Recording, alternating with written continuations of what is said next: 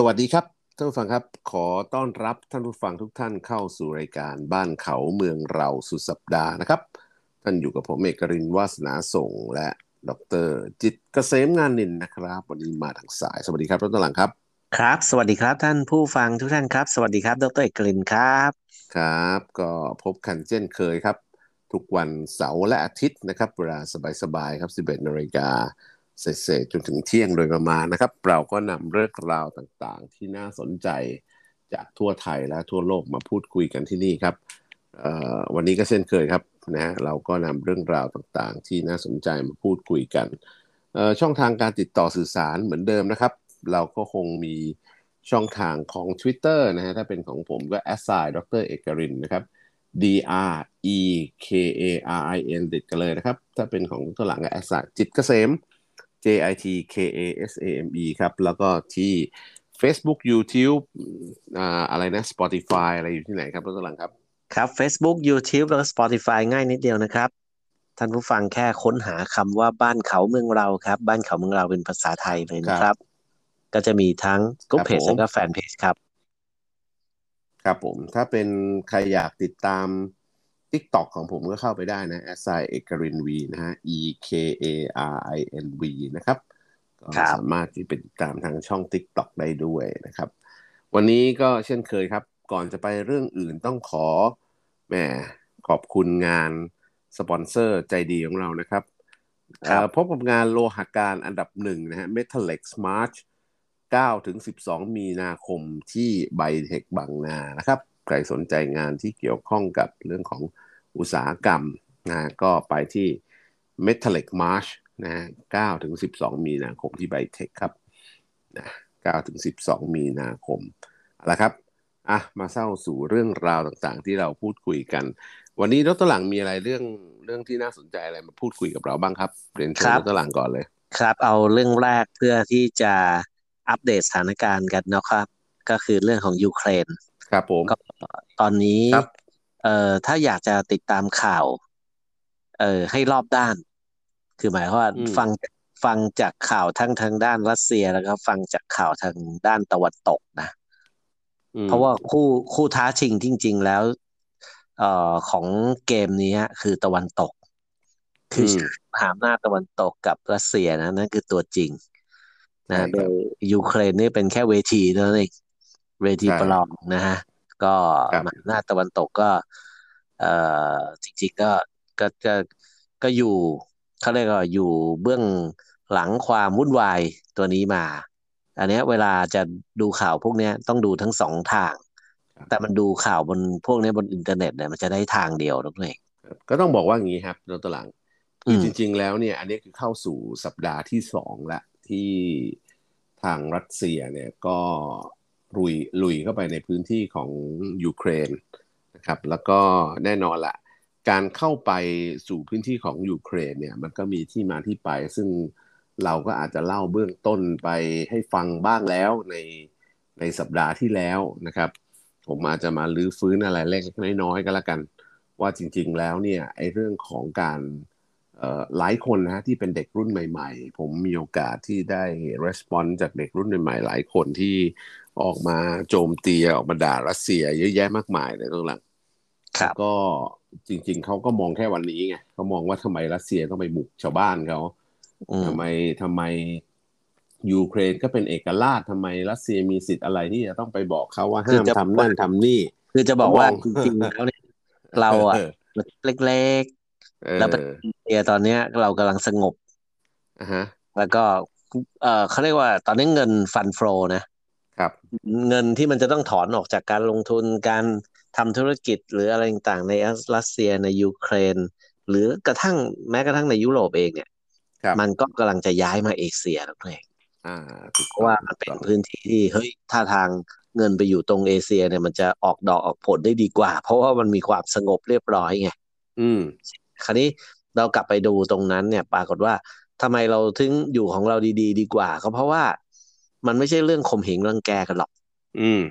คือในโลกในจักรวาลใบนี้นะ ถ้าเราศึกษาธรรมธรรมะดีๆ เนี่ยนะจะศึกษาวิทยาศาสตร์ควบคู่กับธรรมะ สิ่งที่พระพุทธเจ้าสอนเกี่ยวกับความเป็นไปของความของของสรรพสิ่งทั้งหลายในจักรวาลเนี่ย อืม มันไม่มีอะไรเกิดขึ้นโดยบังเอิญนุกแรก อ่า ถูกต้องถูกต้ทุองกอมีย่างเหตุอ่ามีเหที่ตุปะย่อมมีผลมีผลย่อมมีปัจจัยเอเกี่อยวข้อง บางคนเนี่ยผมเห็นนักวิชาการเนี่ยเขาไปดูนู่นโหล่อไป ตั้งแต่สมัย เอ่อเฮ้ยยูเครนนู่นไปศึกษาประวัติศาสตร์กันท่อนเดียว ครับ ประวัติศาสตร์ยูเครนตอนหลังสงครามโลกครั้งที่สองอะไรอย่างเงี้ย บางคนก็มาศึกษาประวัติศาสตร์ยูเครนเอาซะเดือนนี้เดือนเดียวอะไรอย่างเงี้ยนะมันต้องครับมันต้องศึกษายาวๆว่ามเรื่องที่มันเกิดมาเนี่ย มันเพราะ เออมหาอำนาจเขาประลองกำลังกันครับ แล้วเราอะ อยู่ของเราดีๆอะอย่าไปยุ่งเลย เพราะว่าอืมถ้าอยู่ดีๆสเอ่อสมัยเราเรียนหนังสือตั้งแต่โรงเรียนโรงเรียนประจำเนี่ยมันก็เด็กนักเรียนก็เฮี้ยวพอสมควรใช่ไหมครับ เออเฮี้ยวอ่ามีใครรังแกคนนู้นคนนี้รังแกคนนี้ มันมันคนนู้นรังแกคนนี้คนนี้รังแกคนนั้นอะไรเงี้ย มันก็อืมรังแกกันด้วยนิสัยเด็กๆ ที่ครับมันมีความบริสุทธิ์ใจไงอืมเออบางทีก็อยากจะตบหัวคนเล่นอะไรทำนองเนี้ยนะอืมอืมอืม ของการเมืองระหว่างประเทศเนี่ยมันไม่ใช่อืมไม่ใช่ตบหัวกันด้วยความบริสุทธิ์ใจเล่นกันแรงๆใช่ครับครับ ครับ มีอะไรเบื้องหลังลึกซึ้งกว่านั้นก็คือเอเรื่องอความโลภไงอืมความไม่พอเพียงไงอืมแล้วอย่างอย่างอ่าในหลวงรัชกาลที่เก้าก็เคยบอกไว้ว่า ถ้าทุกคนทุกประเทศเนี่ย รู้จักคำว่าพอเพียง อะอืม โลกนี้มันไม่มีสงครามเลยรู้ไหมอ่าใช่ความคำว่าพอเพียงไม่ใช่หมายว่าไม่ใช่หมายความว่าประหยัดมัธยัสถ์นะครับ มันพอเพียงหมายความว่า เรารู้จักส่วนของเรา รู้จักพอใจในส่วนที่เป็นของเราไงครับอันที่เป็นส่วนของคนอื่นนะเราก็อย่าไปยุ่งอืมเอาของคนอื่นมาเป็นของเรา อะ คนอื่นอือฮึเขาก็ต้องเสียใจจริงป่ะ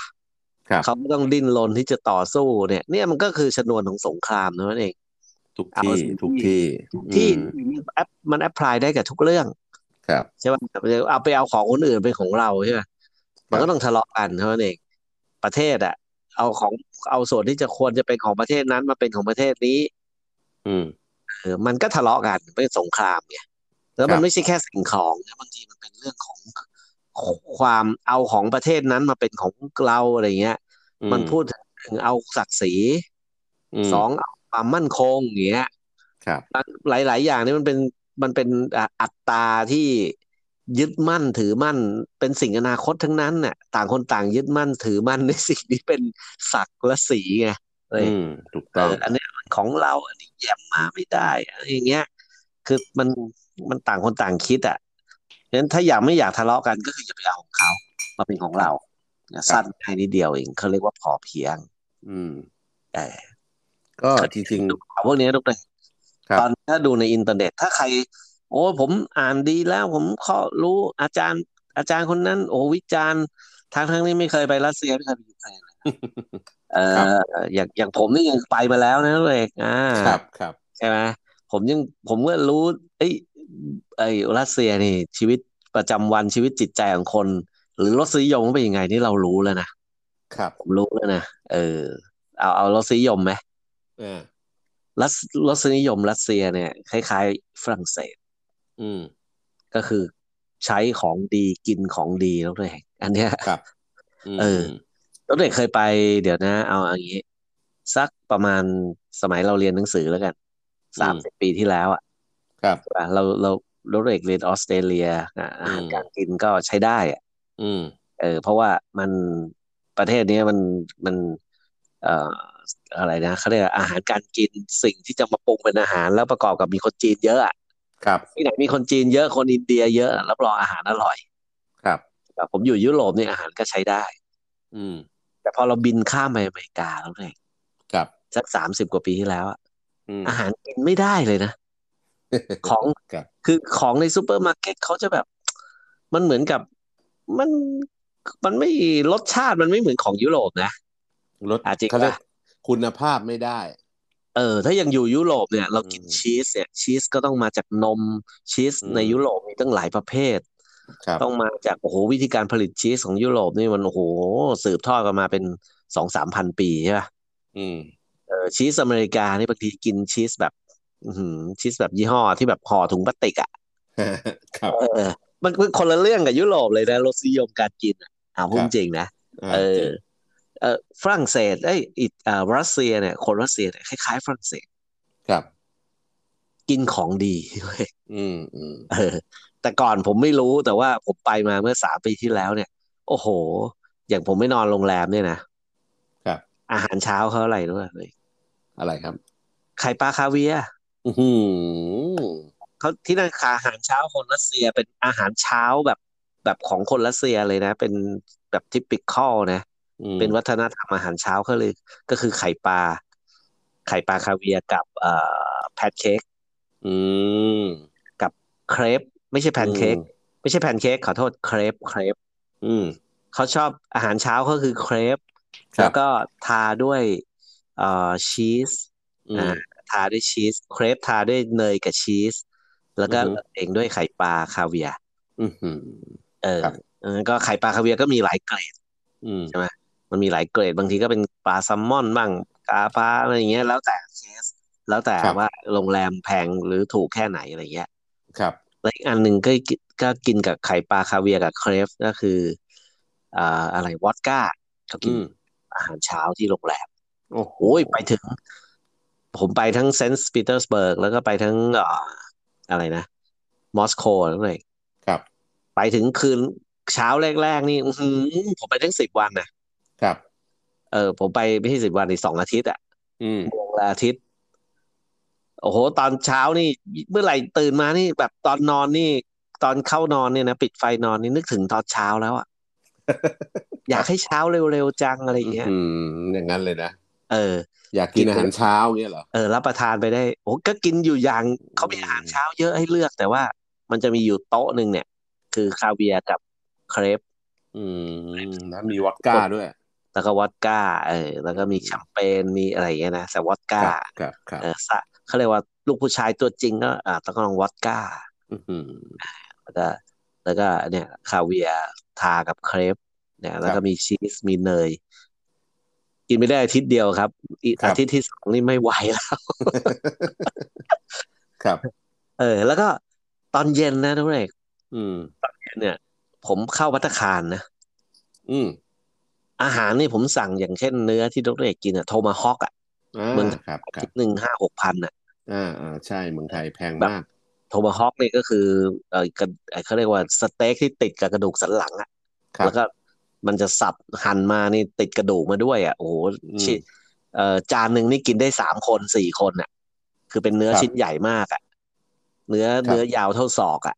อืมเมืองไทยเนี่ยห้าหกพันต้องมี อืมเออ ส่วนใหญ่จะแพงกว่านั้นนะครับรัสเซียนี่ผมจิ้มสั่งเลยปึ้มมาโอ้โห กินได้ทั้งครอบครัวเลยทุกเอกครับ ชิ้นละพันห้าอืมพันกินทั้ห้างครอบเนี่ยนะห้าร้อยบาทโอ้ยตายตายตายตายก็หนึ่งรูเบิลเขาอะ มันคือจากตอนผมไปอะมันคือห้าสิบตังค์เองอะทุกเอกจากห้าพันเหลือพันห้าเออ จากถ้ากินที่อย่างน้อยต้องมีหกพันอะอ่าอ่าอ่าอ่าแต่ว่าผมเห็นได้เท่าไหร่ไปกินแล้วถ่ายรูปมาครับ ผมจานน่าเกือบหมื่นโอ้ยครับ เอออือฮึแน่นอนแบบนี้ เออนั่นเราถ้าถ้าเรากินเองเนี่ย เราไม่ควรที่จะต้องเป็นคนจ่ายใช่ไหมครับใช่ใช่ใช่แต่ถ้าเราจะกินของดีๆอย่างนี้แล้วต้องจ่ายเองเนี่ยนู่นเลยก็บินไปรัสเซีย บินไปยุคบินไปเนี่ยแหละรัสเซีย อ่าอะไรเนี่ยอ่าเนี่ยทั้งมอสโกทั้งเซนต์ปีเตอร์สเบิร์กเนี่ยเขากินของดีทุกเด็กในอาหารเช้าอืมแล้วเนื่องจากค่าเงินมันถูกไงครับแต่ก่อนเนี่ยค่าเงินเขาหนึ่งรูเบิลเนี่ยมันก็ เอ่อห้าสิบตังค์อืมนี่พอเกิดสงคราม พอถูกแซงชั่นนี่หนึ่งรูเบิลนี่เหลือสามสิบเก้าตังค์อะ อืม ผมเลยอยากให้สงครามมันจบเร็วๆจังเลยอืม แล้วก็ทำไมจะไปเที่ยวอะ จะไปอีกอะดิเออชวนด้วยชวนด้วย เออแล้วโอ้ก็จะพาเพื่อนบ้านเขาเมืองเราเนี่ยแหละไปกันนะเออเออดีดีดีเดี๋ยวเราจัดทริป ใช่ แล้วก็ไปดูโหทุกเรกมันถูกอาหารการกินถูก แล้วก็อืมไปวังเครมลินนะ ไปไปไปไปทัวร์พระราชวังเครมลินเนี่ยครับฟรีนะทุกเรกอืมครับ เออ ฟรีนะ ยกเว้น เอ้ยไม่ใช่ฟรี เสียเงินอืมแต่ ไม่รวมเสียเงิน แต่ว่าไม่รวมพิพิธพิพิธภัณฑ์เพชรอ่าครับไดมอนด์เนี่ยโคตรตละเพชรอะอืมอืมถ้าเขาจะเข้าพิพิธภัณฑ์เพชรที่อยู่ในพระราชเกมพระราชวังเกมรินนะมัมันนจะจะเป็เป็นนตังค์เพิ่มตูมันจะเป็นแบบเป็นทาวเวอร์ที่แบบมีเอ่อโดมๆข้างบนนะอืมแล้วประอืตูมก็เป็นแบบเหล็กแบบเซฟเลยนะต้องจ่ายตังค์เพิ่มครับครับ โอ้ยตอนจ่ายนี่ไม่อยากจ่ายเลยเสียดายเงิน อืม ก็จริงโอ้ โหลูกเด็กตาจะบอดๆอืม สวยใหญ่ เยอะ เพชรเพชรแล้วก็มันเนี่ยอื้อหือเม็ดใหญ่กว่าลูกกว่าตาของพวกโคอะอื้อหือตามเออ ตาวัวบ้านเรา อะเออยังเล็กกว่าครับเพชรเขาอีกอะเออ โอ้โหมันสวยจริงๆเพชรแล้วเพชรรัสเซียไม่ใช่แค่สวยอย่างเดียวนะฝีมือครับเจรไนยอืม เออเขาได้แบบโด่งดังมากในเรื่องการเจรไนยเพชรเจรไนยคริสตัล อืมคือมาช้านานไงคเพรับราะพวกนี้แบบปฏิวัติอุตสาหววัฒนธรรมเขาไปเรียนแบบไอ้ศิลปะวัฒนธรรมพวกนี้มาจากฝรั่งเศสครับ การฝีมือการเจรไนยเพชรที่รัสเซียที่เขาแบบเขาอันดับต้นๆของโลกครับโอ้โห ตาจะบอดไปดูเพชรเขาแต่ละเม็ดที่อยู่ในตู้ อืมแต่เขาไม่ให้ถ่ายรูปน้องเรกครับแหมไม่ก็เลยไม่ได้เอามาโชว์ไงเขาไม่ให้อืมถ่ายรูปนั้นครับผมใช่ก็ต้องบอกว่าจริง ๆ แล้วเนี่ย เอ่อ วัฒนธรรมยุโรปเนี่ยข้างหลังครับ เอาจริง ๆ นะ เอาจริง ๆ เลยนะ เพราะว่าวัฒนธรรมยุโรปทั้งหลายที่เราเห็นเนี่ยมันเติบโตมาพร้อมกับวัฒนธรรมของระบอบกษัตริย์นะครับอไอ้สิ่งที่เราเห็นทั้งหมดว่าหรูหรายิ่งใหญ่อลังการทั้งหลายเนี่ย คือถ้าไม่ใช่ระบอบกษัตริย์ในยุคแรยุคที่แล้วเนี่ยนะโอกาสที่จะเกิดสิ่งเหล่านี้ขึ้นมาได้เนี่ยเป็นไปครับเป็นไปแทบไปไม่ได้เลยดีกว่า เพราะว่าสิ่งที่เกิดขึ้นเนี่ยมันเกิดจากศรัทธา เกิดจากความเอ่อ royalty เกิดจากความทุกอย่างที่เกี่ยวข้องกับเรื่องของของอำนาจบารมี แล้วก็ความเชื่อในสมัยก่อนทำให้มันเกิดสิ่งที่ยิ่งใหญ่ขึ้นมาได้จริงๆมันตั้งแต่อดีตการแล้วตั้งแต่ยุคเอาไม่ต้องคิดอะไรนะตั้งแต่ยุคแรก ๆ เรื่องของเมโสโปเตเมียมาถึงเอ่ออียิปต์มาถึงอะไรต่างๆไอ้สิ่งยิ่งใหญ่ของโลกที่เราเห็นในทุกวันเนี้ยส่วนมาก เกิดมาจากระบอบการปกครองกษัตริย์ แบบกษัตริย์ทั้งนั้นแหละทุกครับเอ่อประเทศในยุโรปที่ยิ่งใหญ่มีพระบรมมหาราชวังมีอะไรต่างๆ ที่ตอนหลังก็อาจจะถูกเปลี่ยนแปลงรูปแบบการปกครองไปอะแต่ครับมรดกทางวัฒนธรรมที่เหลือ หลงเหลือมาถึงปัจจุบันให้เราไปชม ให้เราไปดูเป็นพิพิธภัณฑ์ทั้งหลายเนี่ย ในหลายประเทศเนี่ยผมก็ไปมาในยุโรปในเยอรมันในฝรั่งเศสเนี่ยล้วนแล้วแต่เป็นสิ่งที่ เป็นมรดกวันทางวัฒนธรรมที่เหลือมาจากระบอบกษัตริย์แทบทั้งสิ้น ครับ ถูกไหมใช่ครับเพาะฉะนั้นไอ้เสื้อเรื่องเหล่านี้ที่เรามองเนี่ยเรามองข้ามลากเหง้าหลายเรื่องไปนะครับ บางทีปัจจุบันเนี่ยเด็ก ๆ รุ่นใหม่อาจจะมองแค่ เฮ้ย ปัจจุบันทำไมเขาต้องไปลบกันทำไมเขาต้องไปยึดเอ่ออีกประเทศหนึ่งทำไมเขาต้องไปสู้รบกับอีกประเทศหนึ่งทั้งนั้นที่เขามีเอกราชอยู่อะไรเงี้ยคือมีหลายคนมากถามรวมถึง เอ่อเพื่อนๆ แฟนรายการบน Facebook ก็ถามคำถามนี้ครับเข้ามาเยอะมากแล้วตัวหลังครับ แล้วเออเออมันก็แปลกใจเหมือนกันที่ว่า เอ๊ะทำไมมันไม่มีการศึกษาข้อมูล บางคนโอ้ถึงถึงขนาดเปรียบเทียบระหว่างโดเรกถ้ามาศึกษาตอนนี้ไม่ทันละเพราะอะไรรู้ไหมเพราะว่าครับ Google กับ YouTube เนี่ย แบนข่าวของสำนักข่าวรัสเซียอ๋อใช่สิ่งที่ใช่คุณจะใช่อ่านตอนนี้ คุณจะไม่ได้อ่าน ข้อมูลอีกด้านหนึ่งอะอ่าอ่าอ่าถูกถูกด้านถูกเดียวเลย ก็ต้องต้องเอามาเล่าให้ฟังอย่างนี้ข้างหลังครับ เออ คือเอาเชื่อไหมเอาพูดในในรายการเนี่ยนะ มีคือหลายคนมาถามเราว่าเอ๊ะทำไมรัสเซียต้องไปบุกยูเครนทั้งๆที่ยูเครนเป็นประเทศเอกราช มีทำไมยูเครนทำไมรัสเซียถึงต้องไปบุกเขาเพราะเหตุผลอะไรนะผมก็ต้องอธิบายยืด ยาวมากเลยแล้วก็หลังตั้งแต่สมัยก่อนนี้มันเป็นอะไรยังไงตั้งแต่สมัยเป็นสหภาพโซเวียตใช่ไหมเป็นยังไงใช่ไหมจนกระทั่งมาเกิดสงครามเย็นเป็นยังไง จนกระทั่งเกิดสงครามคือการแบ่งแยกระหว่างยุโรปตะวันตกตะวันออกเป็นยังไง จนถึงขนาดที่ว่ายุโรปตะวันตกค่อยๆกลืน ยุโรปตะวันออกมาจนถึงรัสเซียนี่เป็นยังไงนะสุดท้ายแล้ว ทำมันมีจุดอะไรที่ทำให้ถึงมันคลิกถึงขนาดรัสเซียต้องต้องลุยเข้าไปในยูเครน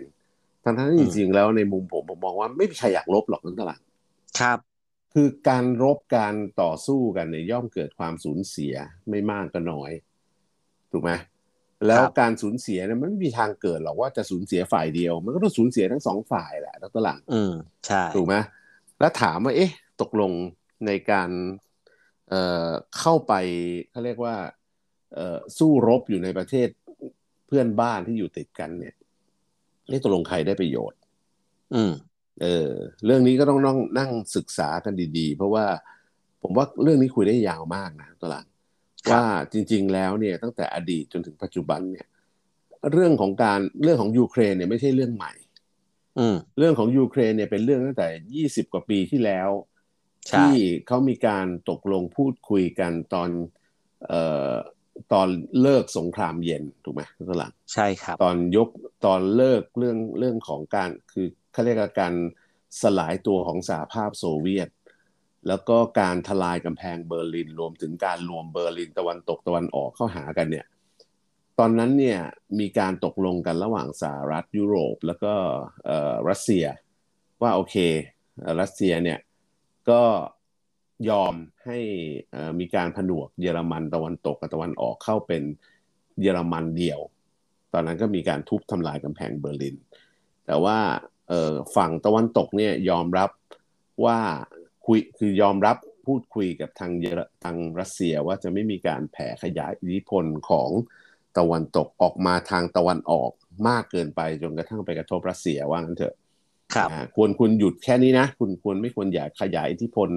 อะไรของคุณออกไปแล้ว เรายอมให้คุณผนวกเยอรมันตะวันตกกับตะวันออกเข้าหากันกลายเป็นเยอรมัน แต่หลังจากนั้นเนี่ยเอ่อปรากฏว่าทางค่ายยุโรปเนี่ยไม่ได้หยุดแค่นั้นไงเดี๋ยวก็หลังอืมมีการผนวกดินแดน มีการขยายพื้นที่ใช่ไหมของเอ่อ นาโตต้องพูดอย่างนี้ก่อน บางคนอาจจะงงๆว่าเอ๊ะตกลงนาโตกับ EU ต่างกันยังไง เออ มีคนถามอืมผมเหมือนกันนะเรื่องนี้เป็นเรื่องที่ที่แปลกใหม่เหมือนกัน คือต้องบอกว่าจริง ๆ แล้ว EU คือการรวมตัวกันของประเทศยุโรป แล้วเขาก็เป็นการรวมตัวทางการค้าขายการเดินทางการท่องเที่ยวระหว่าเป็งนการรวมตัวกันทางระหว่างเศรษอ่าฐกิจเป็นการรวมตัวกันทางเศรษฐกิจ ค่อนข้างใหม่ใช่ตอนนี้เอ่อแต่ก่อนมันเป็น EC ใช่ใช่ EU อะไรค่อนข้างใหม่ แต่ว่านาโตเนี่ยเกิดขึ้นมาหลังสงครามโลกเลย เป็นนาโต้ช่วงมากเลยเขาเรียกคือเป็นว่าการตัวในเรื่องการความมั่นคง ถูกต้อง เอาอ่าแบบชัดๆอย่างนี้ คือ EU เนี่ยคือการรวมตัวกันทางเศรษฐกิจการค้าการลงทุนการท่องเที่ยว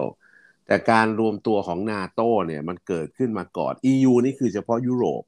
แต่นาโตเนี่ยคือการรวมตัวเพื่อถ่วงดุลอำนาจกับสหภาพโซเวียต คือสมัยก่อนเนี่ยมีการถ่วงดุลอำนาจกันระหว่างสองขั้วขั้วเอ่อสหภาพโซเวียตใช่ไหมกับขั้วอเมริกันขั้วยุโรป เพราะฉะนั้นเขาก็เลยมีการถ่วงดุลอำนาจกันโดยการรวมหลาย ๆ ประเทศเข้ามาแล้วเอาศักยภาพในการทหารเนี่ยเข้ามารวมกันไว้ โดยหนึ่งในสาเอ่อสมาชิกนาโตก็คือสหรัฐอเมริกา ซึ่งอยู่คนละฝั่งทวีปกันเลยนะ แต่มาเป็นแกนนำในการก่อตั้งนาโตร่วมกับทางประเทศยุโรปทั้งหลายหลายประเทศด้วยกัน นะครับ ซึ่งก็เป็นพังยุโรปตะวันตกเป็นหลักนะจนกระทั่งตอนหลังๆเนี่ยเริ่มมีการขยายอิทธิพลข้ามไปฝั่งตะวันออก คือคือขยายไปเรื่อยๆทั้งๆที่จริงๆแล้ว ตอนแรกเนี่ยมีการพูดคุยกับรัสเซียระหว่างอเมริกากับรัสเซียไว้แล้วเนี่ยว่าจะไม่มีการขยายอิทธิพล ไปจนกระทั่งรัสเซียรู้สึกไม่ค่อยสบายใจครับนะฮะแต่ว่าก็ปรากฏว่านาโตเนี่ยไม่ได้หยุดแค่นั้นไงอืม นาโตนี่มีการขยายตั้งแต่ปี 1990 ปี 2000 2010 กว่า 2014 15 16 อะไรมาเรื่อยๆแล้วตัวหลังครับ แล้วก็กินพื้นที่จากเดิมเนี่ยอยู่แค่เยอรมันอยู่แค่เบอร์ลินอยู่ไหมครับ ตอนหลังก็กินออสเตรียเช็กเกียโครเอเชีย ฮังการีสโลเวเนียเอ่อเซอร์เบียบัลแกเรีย โปแลนด์น่ะไอตัวจุดที่น่าสนใจคือ ลามมาถึงโปแลนด์ ซึ่งโปแลนด์เนี่ยมีเขตพื้นที่ติดกับอาณาเขตของรัสเซียเดิมก็คือ ถ้าขึ้นไปข้างบนของโปแลนด์ทางเหนือก็จะเป็นลิทัวเนีย ลัตเวีย เอสโตเนียเนี่ยซึ่งเดิมเป็นพื้นที่เดิมของสหภาพโซเวียตที่มีอิทธิพลปกครองอยู่ ลงจากเอสโตเนีย ลัตเวีย ลิทัวเนียลงมาเนี่ยก็จะเป็นเบลารุสซึ่งปัจจุบันเนี่ยยังอยู่พูดง่ายยังยังเป็นมิตรกับรัสเซียอยู่ ลงจากเบลารุสลงมาทางใต้ก็คือยูเครน ซึ่งเป็นประเทศใหญ่มาก เป็นอันดับต้นๆของยุโรปเลยนะตลังครับ แล้วก็เอ่อลงจากยูเครนมาก็เป็นมอลโดวาแล้วก็ลงมาก็เป็นทะเลดำละนะเพราะฉะนั้นจะสังเกตว่าจากเอ่อโปแลนด์เนี่ยตอนนี้ถูกกั้นโดยเบลารุสกับยูเครนก็เป็นส่วนใหญ่สองประเทศเนี้ยถ้า ยูเครนถูกผนวกเข้าเป็นส่วนหนึ่งของนาโตเมื่อไหร่ พื้นที่ชายแดนของมอสของของทางสหภาพของของของรัสเซียเนี่ยก็จะโอ้โหเป็นพื้นที่ใหญ่โตมากที่เป็นเป็นเขาเรียกเป็นชายแดนยาวมาก ที่ติดกับสมาชิกนาโตซึ่งตรงเนี้ยรัสเซียเองก็รู้สึกว่าเฮ้ยเริ่มไม่ไม่รู้สึกไม่สบายใจกับการ การที่นาโตลามมาเรื่อยๆ ซึ่งจุดนี้เป็นจุดที่ทำให้เกิดเนี่ยปัญหาทุกวันนี้แหละ เพราะเดิมเดิมนาโตเนี่ยสัญญากับรัสเซียว่าจะไม่เขาเรียกขยายอำนาจหรืออิทธิพลเข้ามาเยอะจนเกินไปนะครับ แต่ว่าปรากฏว่าโอ้โหตอนนี้ขยายมาไกลจนติดรั้วรัสเซียแล้วทลังครับนะแต่ว่าช่วงต้องพักสักครู่ก่อนโอ้โหเราเลยเวลามาเยอะพอสมควรแล้ว เดี๋ยวพักสักครู่กลับมาคุยต่อในช่วงที่สองครับ พักสักครู่เดียวครับ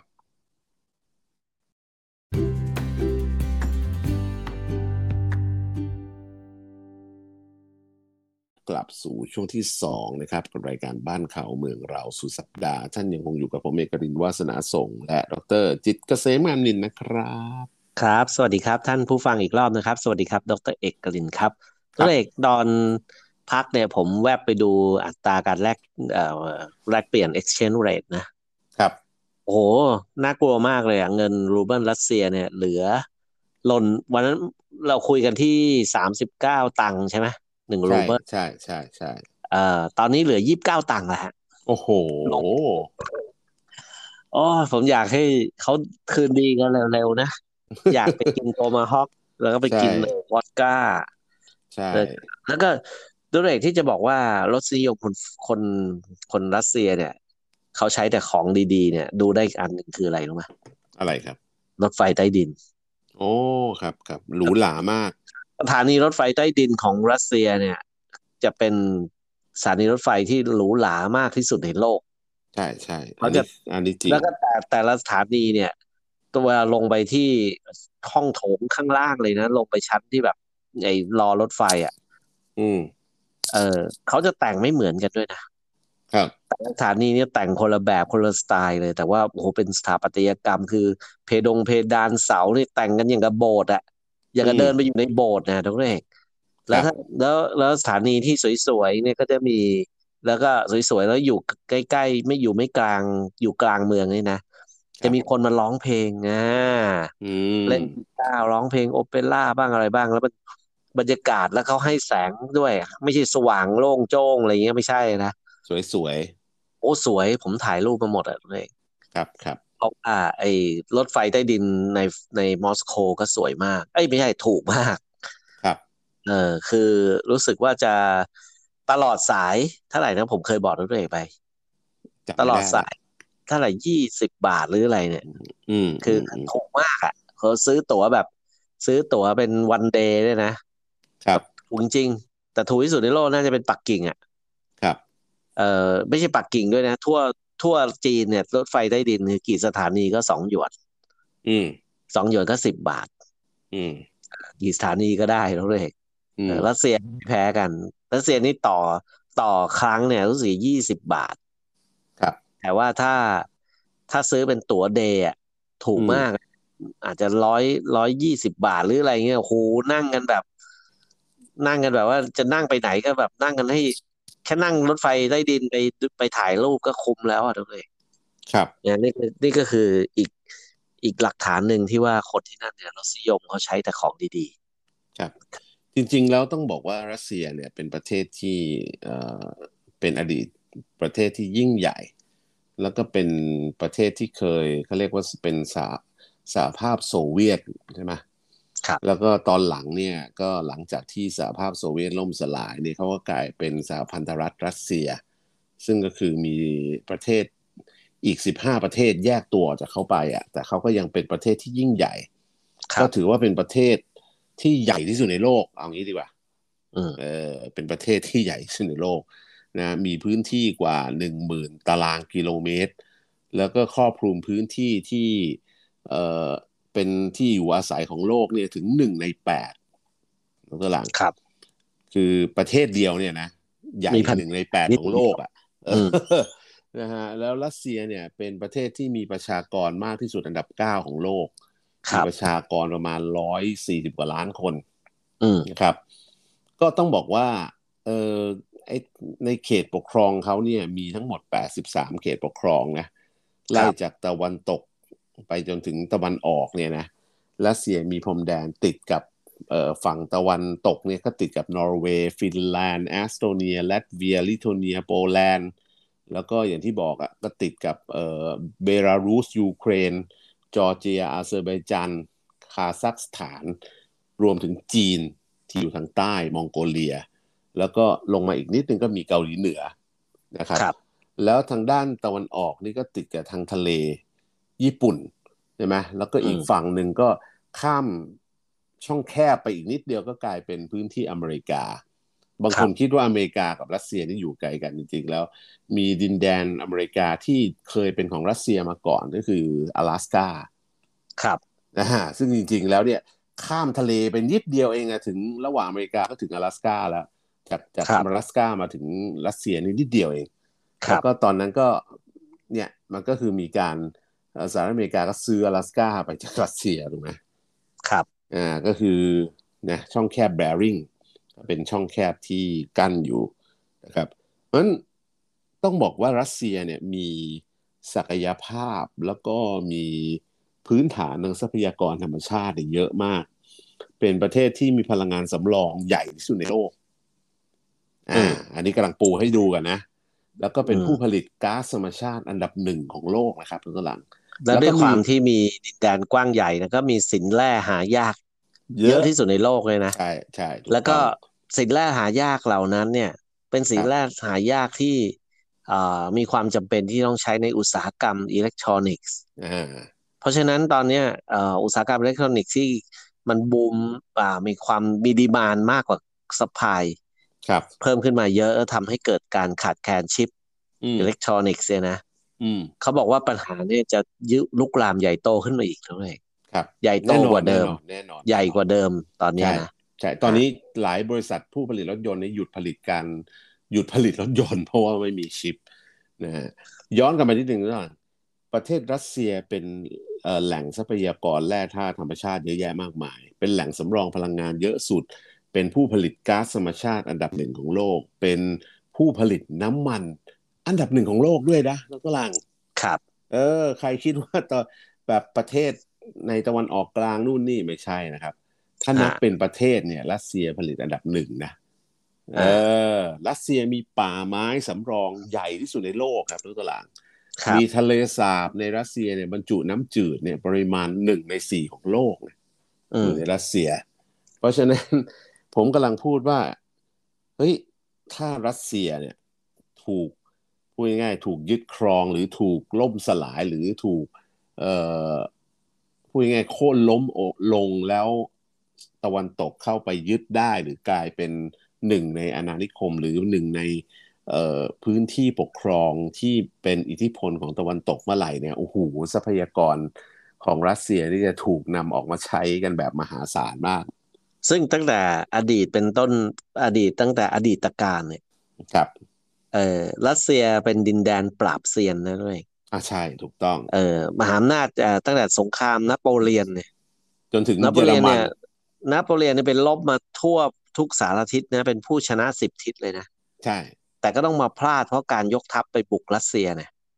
แล้วก็เกิดคือซ้ำรอยอีกครั้งคือคือหนึ่ว่าในสมัยกองเยอทัรพมันกองทัพนโปเลียนนี่มีโหคนกองทัพคนประมาณหลายแสนคนในโบราณนะครับ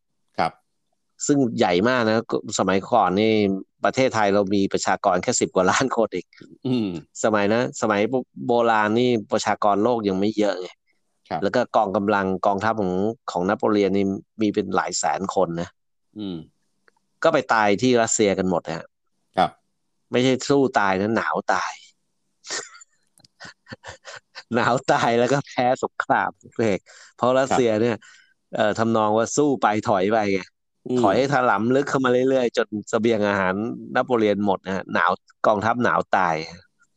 ครับนโปเลียนก็ต้องแบบเอาตัวรอดกลับมาได้นะแล้วก็คนที่ผิดพลาดเออเขาเรียกว่าจักรพรรดิผู้ผิดพลาดเป็นคนที่สองซึ่งไม่อ่านประวัติศาสตร์นโปเลียนเลยเนี่ยนะอืม ก็คือฮิตเลอร์ใช่ฮิตเลอร์นี่บุกยุโรปนี่ยึดมาถึงฝรั่งเศสกำลังจะข้ามมันไป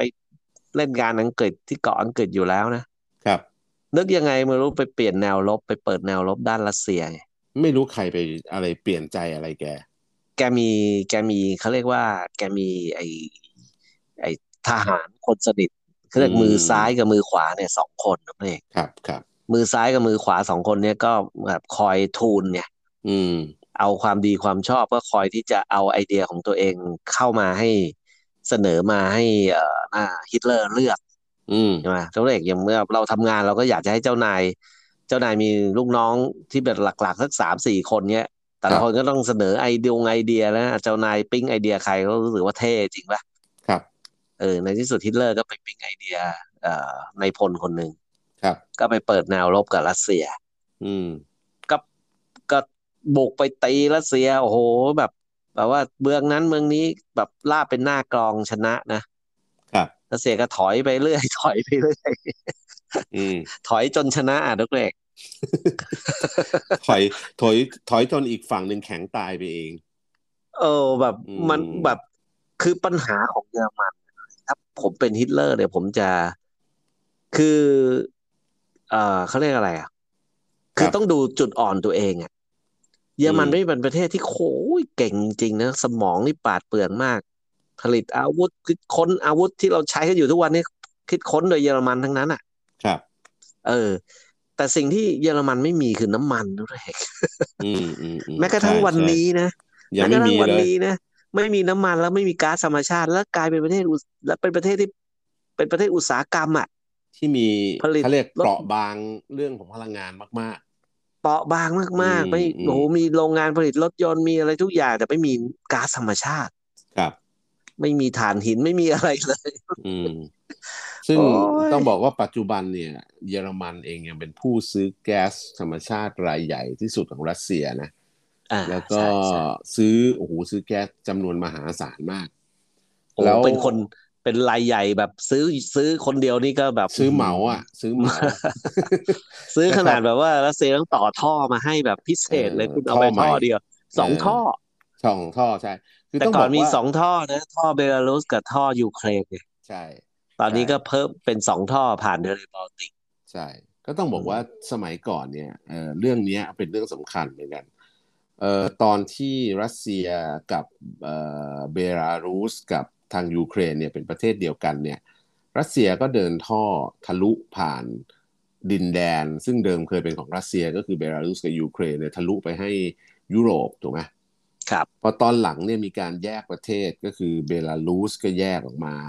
เอ่อทางยูเครนก็แยกออกมา แต่เผอิญว่าเบลารุสเนี่ยเขาก็ยังถือว่าอะเขาก็ยัง pro รัสเซียพูดง่ายๆนะ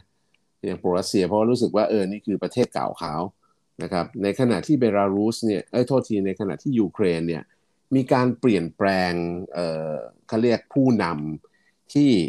เอ่อเอียงไปเอียงมา คือตอนแรกอาจจะ pro ยูเครน เออโทษที proรัสเซียตอนหลังก็เอ่อประธานาธิบดีที่โปรรัสเซียเนี่ยก็ถูกโค่นล้มอำนาจโดยเอ่อเขาเรียกกลุ่มเอ่อเขาเรียกอะไรตัวหลังกลุ่มที่มีการปลุกระดมขึ้นมาเพื่อให้ต่อต้าน ซึ่งเขาว่าก็แบ็กอัพโดยฝั่งตะวันตกนั่นแหละ ไม่ต้องเขาว่าหรอกด้วยก็มีภาพชัดเจน มีวุฒิสมาชิกของสหรัฐอเมริกาไปร่วมไปร่วมปาใสไปเยี่ยมม็อบ ไปอะไรเงี้ย ก็เหมือนเมืองไทยเป๊ะเลยพูดจริง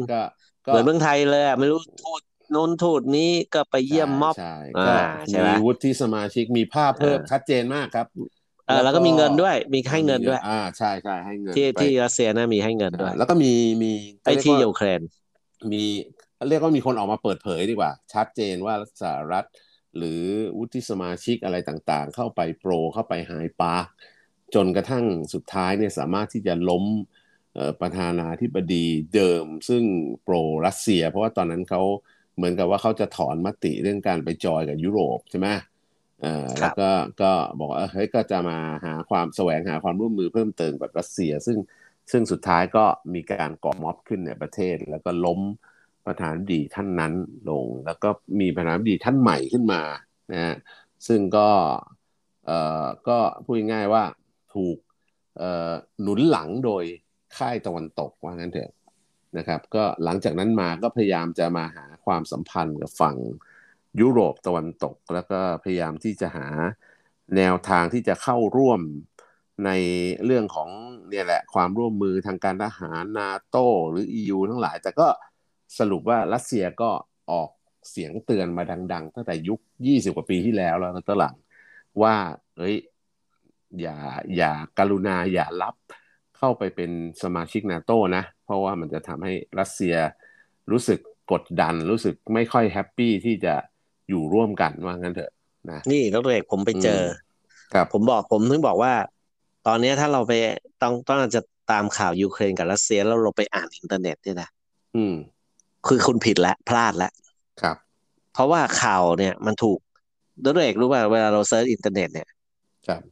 เขาเขาจะเวลาเรา search เรื่องอะไรสักเรื่องหนึ่งเนี่ยคนที่จะหยิบยื่นข้อมูลมาให้เราคือใครครับ Google ใช่ใช่เออ มันมีข้อมูลอีกเยอะมาก แต่เขาว่าเป็นคน select เออเป็นคนเลือกมาคัดคัดสรรมาส่วนหนึ่งมาให้เรา ครับ แล้วยิ่งถ้าตอนนี้คุณไปเอ่อ search ข้อมูลเอ่อเกี่ยวกับรัสเซียเนี่ยนะอืมเขาก็จะเอาเรื่องของรัสเซียที่มาจาก ฝั่งตะวันตกอะมาจากสายข่าวตะวันตกมาจากประเทศตะวันตกเอามาให้ฮะถูกต้องเพราะว่า Google กับ YouTube ตอนนี้เขาแบนเขาแบนสำนักข่าวรัสเซียไง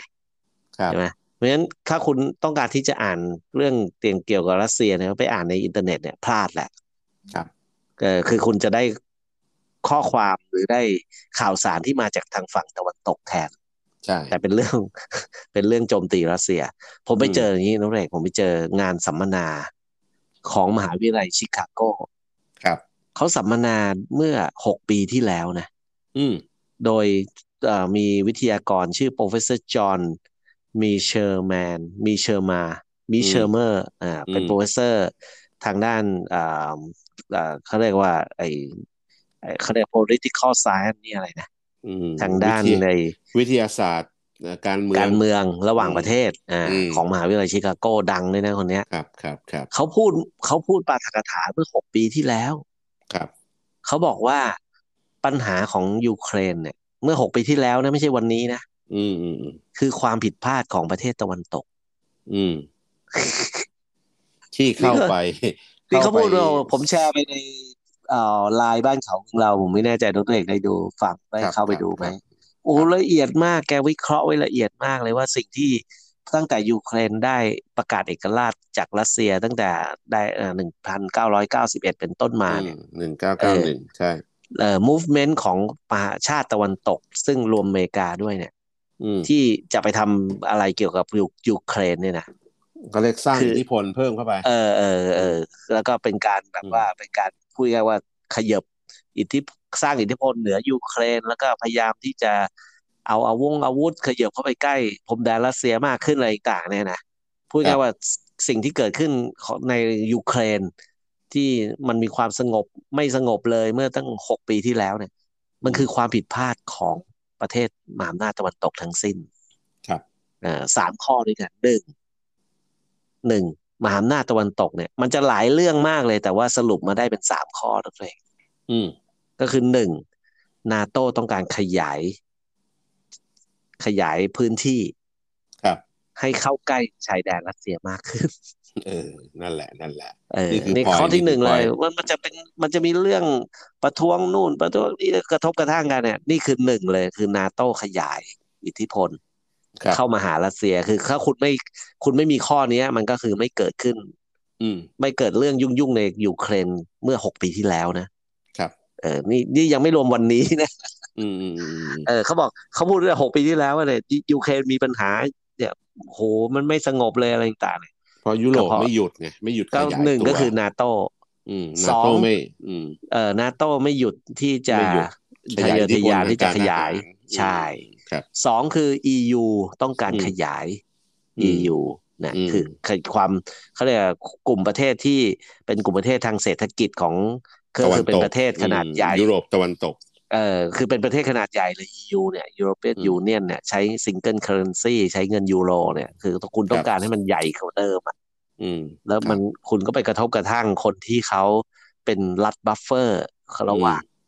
อ่ายุโรปกับรัสเซียใช่ปะครับ กับข้อสามนักเรกครับ คือการที่คุณชอบเอาประชาธิปไตยไปโปรโมทในประเทศที่เขาเขาไม่ได้ชอบ อืมอันนี้เออ อืมเขาบอกว่ามเขาบอกประชาธิปไตยเป็นสิ่งที่ดีโปรเซอร์เขาบอกเขาก็ชอบประชาธิปไตยนะแต่ว่าเรามันต้องดูรากเหง้าของประเทศอื่น ๆเขาด้วย อืมมอย่างเช่นคุณบอกประชาธิปไตยดีชิบเป้งเลยเพราะแกก็บอกว่าดี แต่ถ้าคุณไปพูดว่าประชาธิปไตยดีมากเลยนะ ที่เมืองจีนที่ปักกิ่งอะ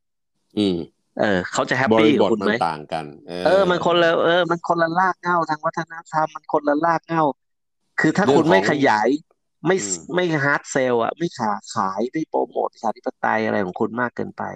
อืมมันก็อยู่กันยูเครนได้มันก็อยู่กันมามันก็แบบแบบที่ผมบอกค่อะอยๆให้เขาเปลี่ยนไป แต่ว่าคือต่างคนวัต่างอยู่ไงทุกเด็กอืมคุณจะปกครองเรื่องอะไรเรื่องของประเทศเขาอืมอืมอืมอืมเอออ้าวคุณค้าขายแต่กันอย่างเดียวก็พอแล้ว แต่วันนี้เวลาไม่พอครับเรื่องหลังต้องลากันไปก่อน เดี๋ยวพรุ่งนี้มาคุยกันต่อนะครับ วันนี้ลากันไปก่อนครับท่านผู้ฟังครับ สวัสดีครับ สวัสดีครับ